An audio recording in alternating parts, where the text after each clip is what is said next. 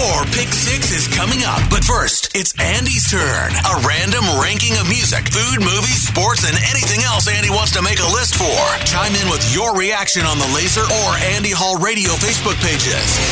It's Andy Hall's Pick Six on Laser 103.3. Yesterday, we added Adam Sandler's I Missed You tour to our concerts and events calendar. Looking forward to seeing him Monday, November 13 at Wells Fargo Arena. In honor of tomorrow's general public on sale through Hy-Vee Tix, today I'm giving you my Pick Six funniest Adam Sandler roles in film. Starting with number 6, Little Nicky. The son of Satan, played by the one and only Harvey Keitel, this demon spawned with a heart of gold descends upon Earth to stop his evil brother from stealing his father's throne. Hilarity ensues. And it certainly doesn't hurt that his supporting cast, who aside from the late great Rodney Dangerfield, actress Reese Witherspoon, and a cameo from Ozzy Osbourne, doesn't feature a whole lot of household named actors and comedians, but they were pretty phenomenal. At number 5, Bobby Boucher in The Waterboy. Crazy to think, on the opposite end of the supporting cast spectrum, that Sandler's bumbling backwoods Boucher shines as brightly as he does, considering he's sharing screen time with the likes of Kathy Bates, Henry Winkler,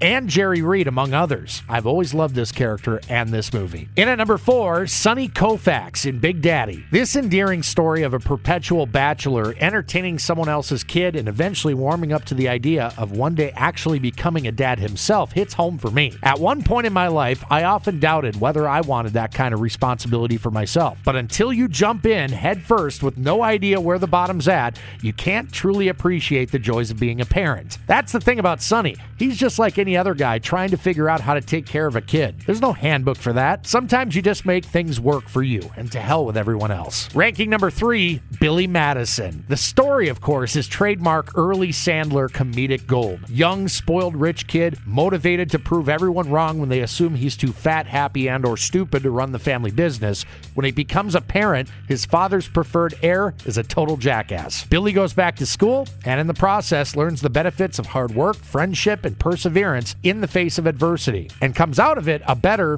and more grown-up man. Coming in at number 2, Robbie Hart in The Wedding Singer. This was Sandler's first real romantic comedy role, and it hit all the right notes, especially in terms of the 80s nostalgia and pop culture, which served as the backdrop for the movie, and his immediate supporting cast, most notably Drew Barrymore, who I had the biggest crush on when this film came out in 1998. Because, you know, it would have been weird if I admitted a childhood crush on Drew from the E.T. days, right? Anyway, this one's my favorite of Sandler's movies, hands down. But the ranking is about funniest roles. So, at number 1, Happy Gilmore. And it's not really close. Everything about this character and the film was equal parts ridiculous and hilarious. I don't stop laughing once I start. Between Gilmore himself, Shooter McGavin, Chubbs Peterson, the guy who yells, "Jackass!" The guy who played Jaws in the Bond films, Ben Stiller as Hal in Grandma's Nursing Home, Bob Barker, I mean, come on. You know it and I know it.